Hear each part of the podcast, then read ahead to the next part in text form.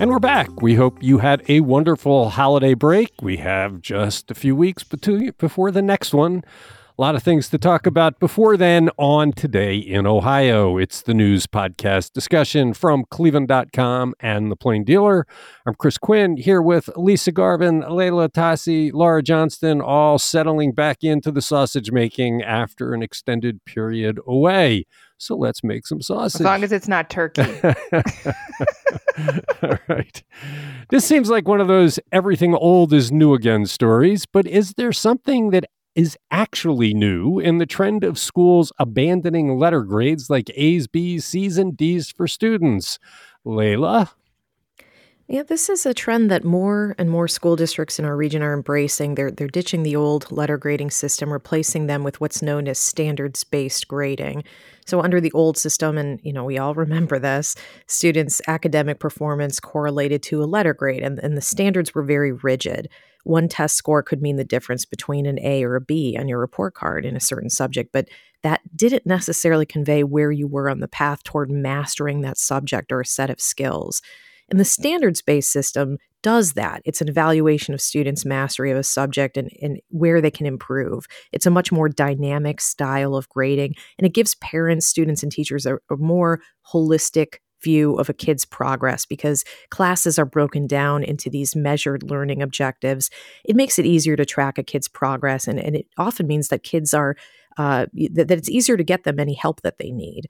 So, in her story, Hannah Drown took a look at how it's working in the Warrensville Heights district, which is piloting this new system right now and is planning on expanding it from uh, K through four to fifth grade as well. And they say that so far they've been getting great feedback from parents. I, I'm surprised at this because I think at least twice in my lifetime we've gone down this road. When I was a kid, I think I was in third grade. The school I was at chucked A, B, C, D, and E, and I think we got numbers. But everybody just equated the numbers, and then like the metric yeah. system, it was gone as soon as it was emphasized.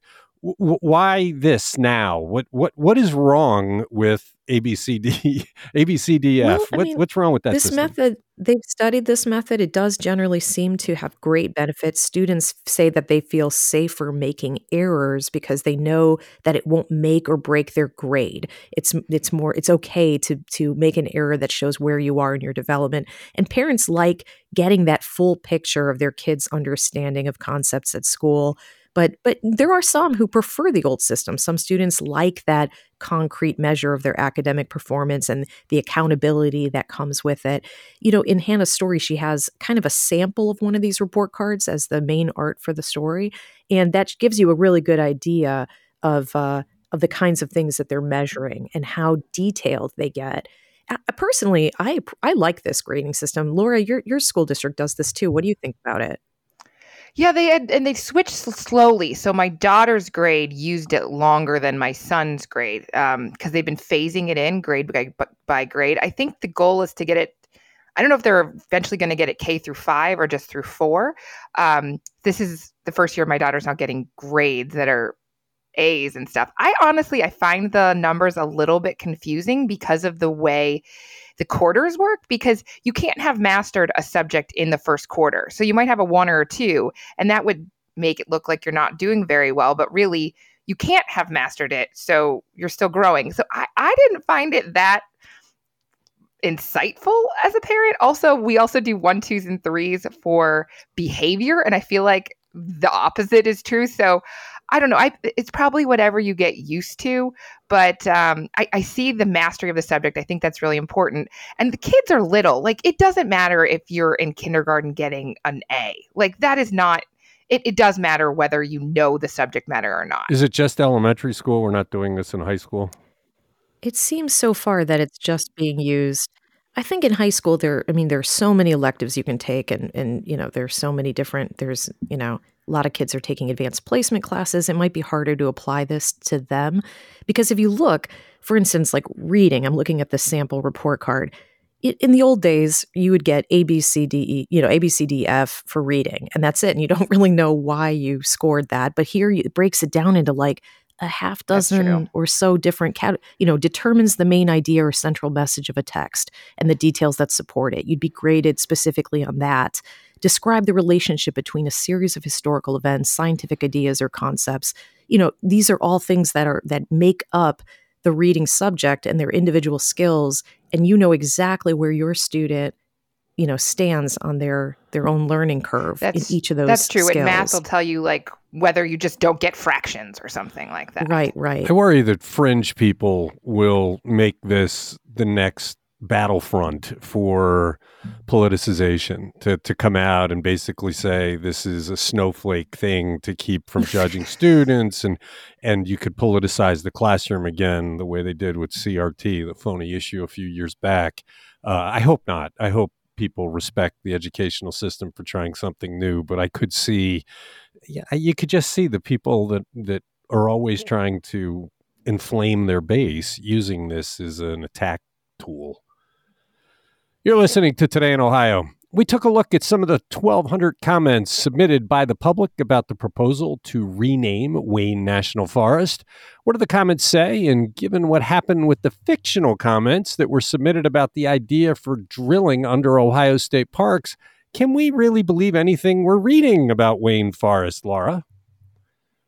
Well, we're not getting the same standardized form letter at least that's not what Sabrina Eaton picked out to show us what people are writing about Wayne National Forest. And I think if they were fictional, they would be a little more professional sounding than something that wrote all in caps, stop caving to the vile leftist agenda to destroy America. So I feel like they'd be a little more PC in their terms. But so 1,200 comments, Sabrina looked through them. She said they're about half and half um, for and against. Now, of course, the idea is that you could rename this forest so it's not after a general who committed atrocities against indigenous people. That's the main issue here. And so someone who isn't a descendant of General Anthony Wayne said they actually support the name change. It's embarrassing and appalling to honor someone who so violently removed the indigenous peoples of Ohio. Thank you for your consideration.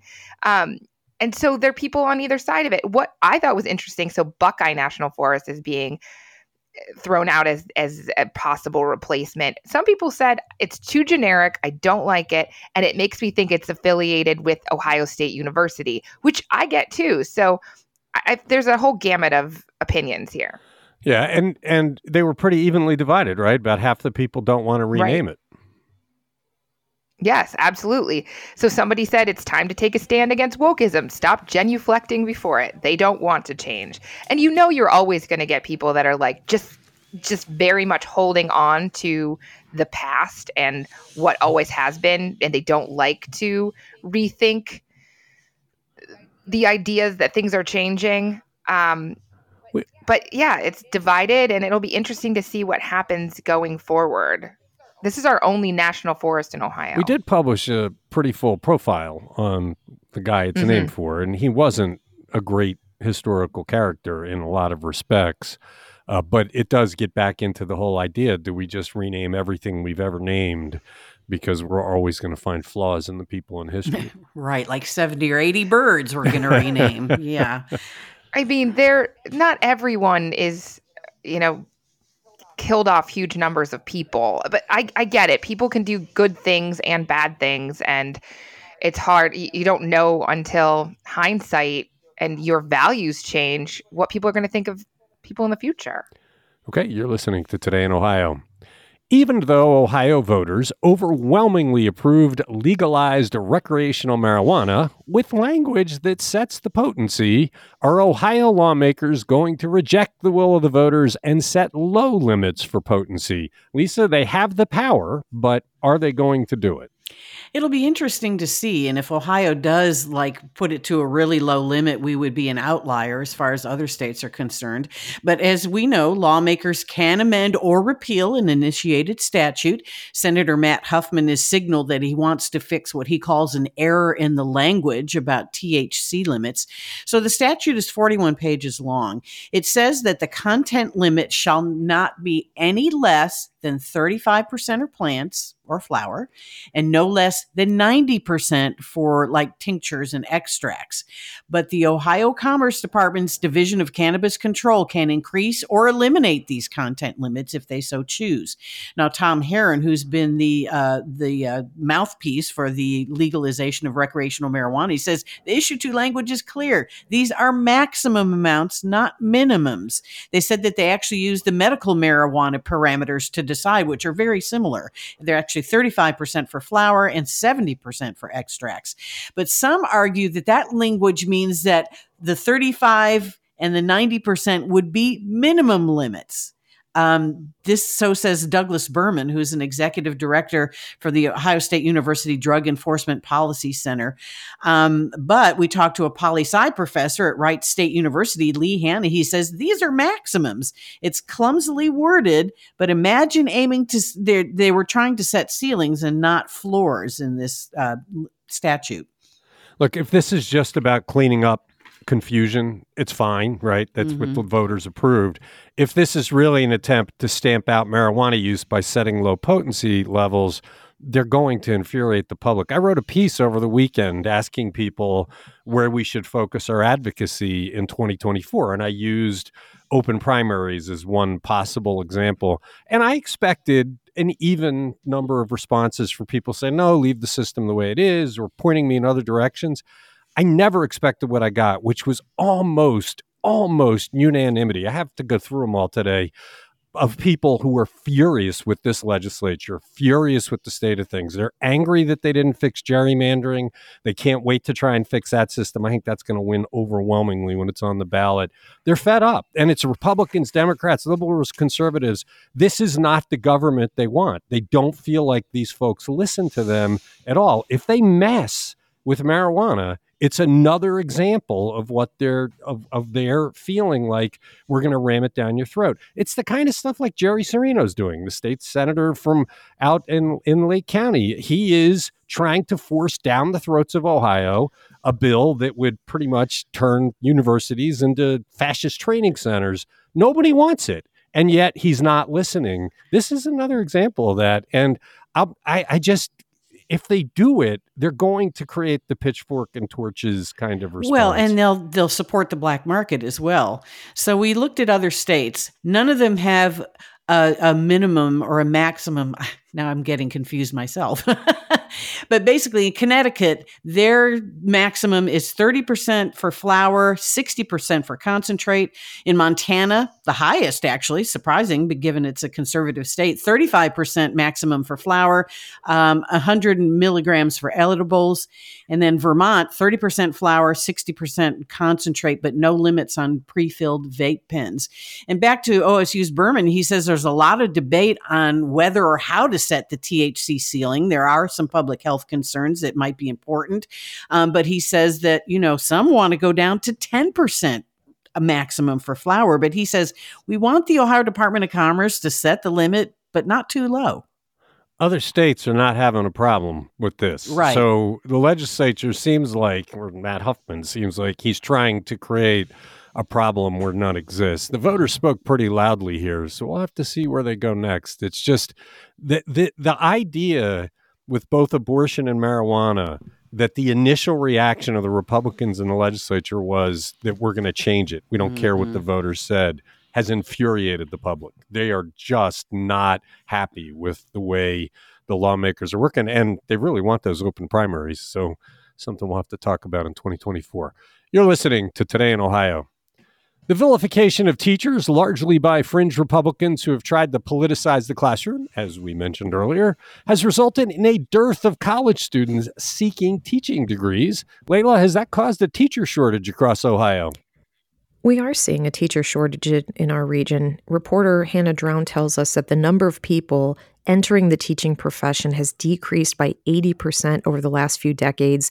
In 1971, education degrees accounted for more than 20% of all bachelor's degrees nationwide, and that number fell to just 4% by 2020.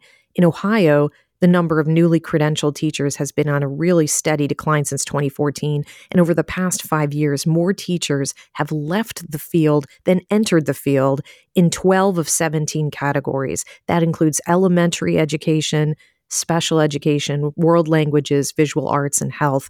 And largely, it's because there's less support for teachers. They're facing a lot of public scrutiny and pressure.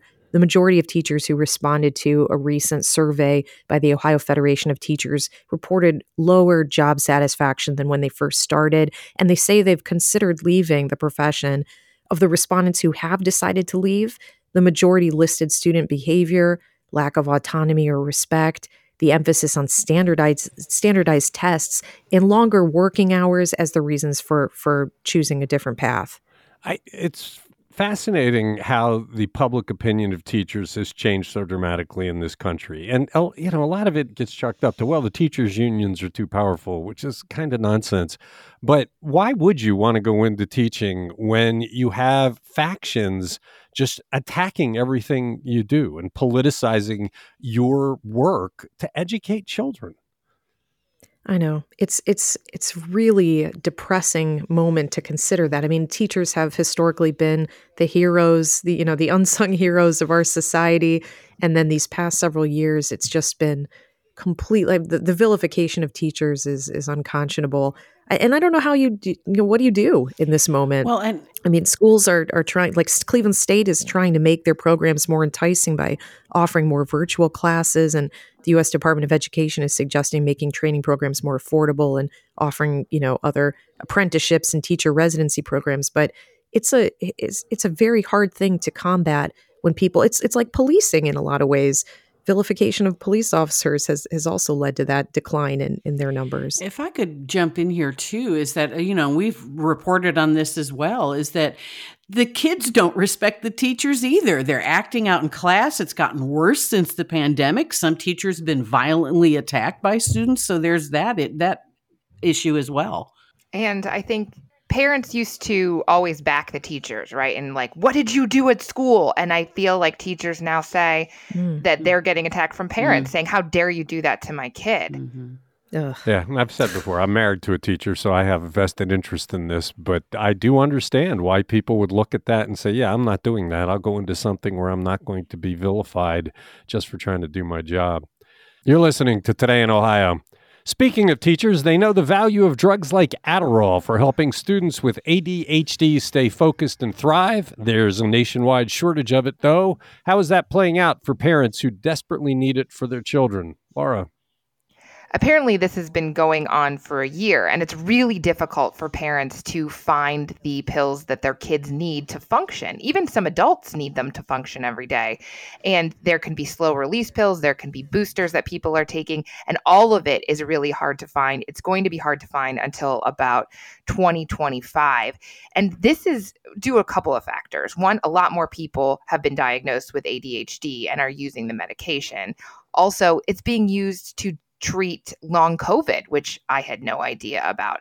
But think about this January 2021, there are about 7,000 Adderall prescription fills compared to 20,000 in March 2023. And so there's just this huge demand. At the same time, there's been a decrease in supply, and pres- the prescription drug companies didn't necessarily know how to plan for this, and they can't just make more with the snap of a finger. So in the past, you had to visit a doctor to be able to get a prescription, but because of the pandemic, lots of people were able to do it with teledoctors.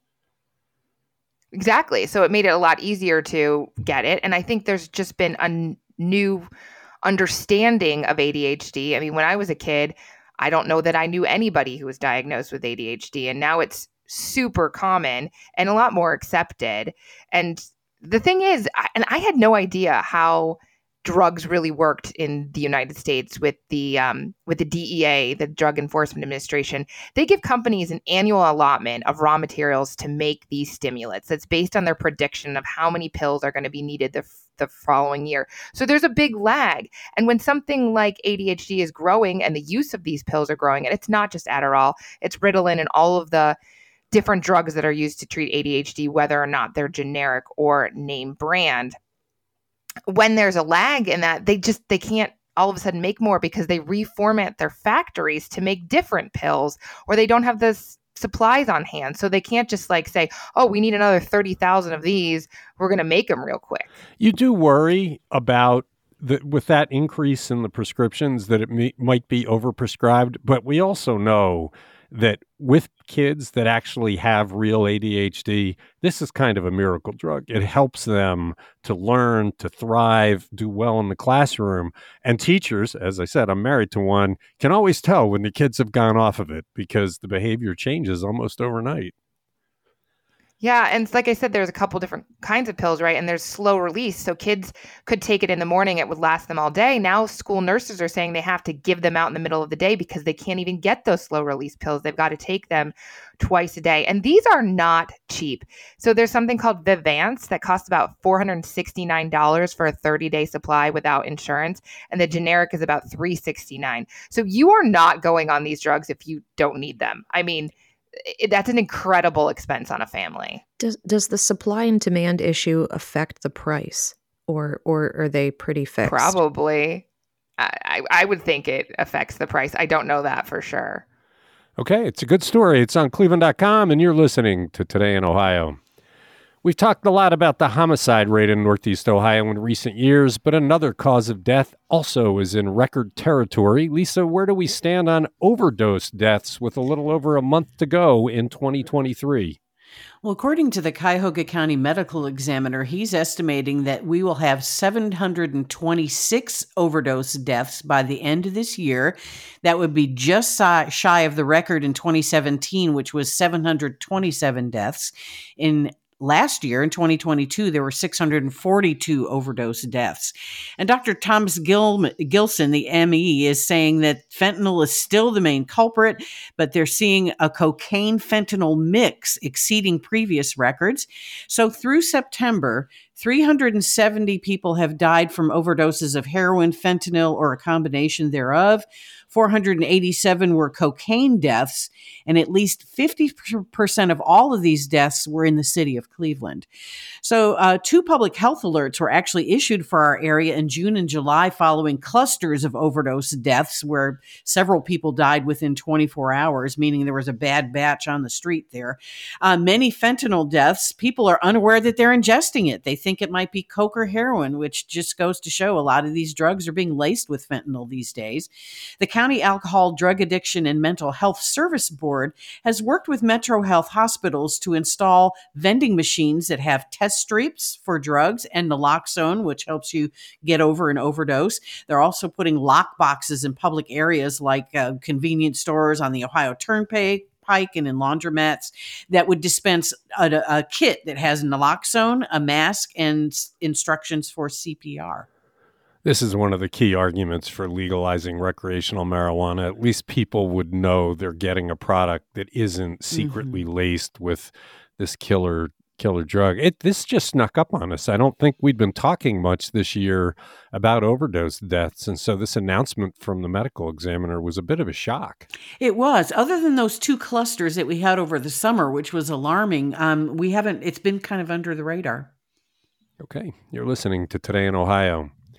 As the year end holiday season is upon us, we have a real estate market unlike anything we have seen in quite a few years. Mortgage rates are super high, home buyers are in shorter supply. What does it all mean, Leila, for the people who need to sell their houses in a time of the year when sales are traditionally pretty slow? So yes, the, the housing market this year has been has, seeing rising mortgage rates, low inventory. The average 30-year fixed mortgage rate was 7.44% last week. That's up slightly from 7.08 in mid-November a year ago, but it's up sharply from 3.1% at the same time 2 years ago. In addition to that, home prices are still really high, and all of that is just really squeezing affordability. And that has meant far fewer houses have been changing hands these past couple years. But there's a silver lining because realtors say this is a very good time of year to buy because most people are consumed by the holidays. They're not really thinking about buying real estate. So there are fewer buyers on the market and there are deals to be made. According to Zillow, coming out of the fall season, 26.1% of greater Cleveland sellers made price cuts up from 22.5% in September. And that's the sixth largest jump among the 50 largest U.S. metro areas. And this trend during winter months is pretty typical. From 2015 through 2019, the median selling price was 22,000 to 33,000 lower in the winter than in the summer. And it's because houses that didn't sell during those high months for whatever reason, they they weren't moving ready or they were priced too high, they're still on the market and their prices are being slashed now. So demand is low, inventory is high, and if if lenders haven't reached their goals, they may be willing to offer a lower financing rate despite these these historic highs we've seen. So the takeaway here is that even though it's been a tough couple of years for home buyers, winter might be your best season to make a deal. Laura, this must boggle your mind. I remember when you were buying your house, it was so much more of a seller's market that you were you would see a house pop up on your phone and almost run out the door to go see it, and by the time you could see it, it was sold already. Uh, I mean, this is just the polar opposite, where the buyers are in control.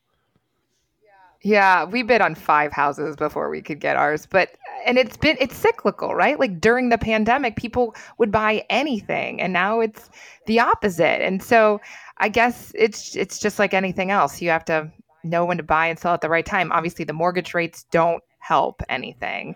So, um, but yeah, good luck to people. I'm never moving. Like like I'm just staying here till the end of my life. Okay. You're listening to Today in Ohio. The decision is final on the old Eagle Avenue Bridge in Cleveland. Lisa, what is ahead? Yeah, this uh, Eagle Avenue Bridge was built in the 1930s. It was the first vertical lift bridge, but they have to take it down next year. It's just really corroding. Um, they're worried that it's going to fall into the river and affect shipping.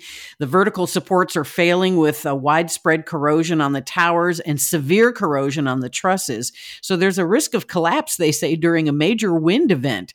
So they're going to start next July. It's going to be a long process. It's going to take almost a year. They're going to start July and they'll be done by May of 20. 2025 at a cost of about 3.3 million, most of that coming from the Ohio Department of Transportation, which will be taking it down.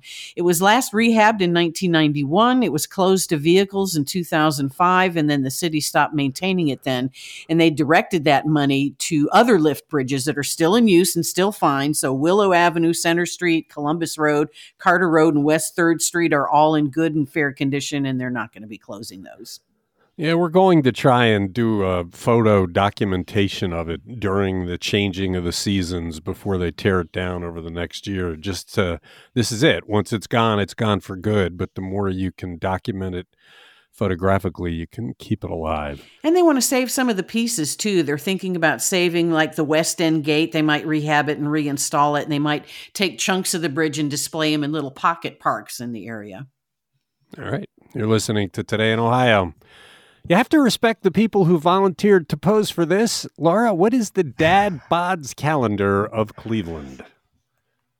I love this story from Molly Walsh. I had never heard of the Dad Bods calendar of Cleveland, but it is a hilarious fundraiser. Not your typical model bodies. We're talking about big guts that flow over pants, basically. but Shiny Pants Studios is selling this calendar with proceeds benefiting Meals on Wheels. It's 20 bucks, which would supply a full day of meals for a senior resident in Northeast Ohio. And I love that they're having fun with this. So the owner of the photography studio explained this that you're not going to find a dad bod in LA or in Phoenix.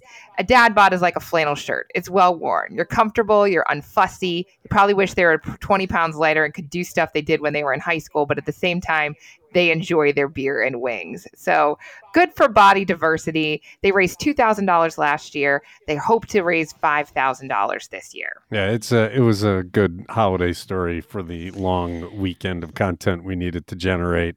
Uh, again, I salute the guys that post for that because that's going to be there forever now. Uh, but can I? Well, what the guy who's yeah? Go no, I was just going to say if they did that same calendar for women, I, I, just don't. I don't know. It just yeah, it would not. It, it would, not go well. Have, it wouldn't go well.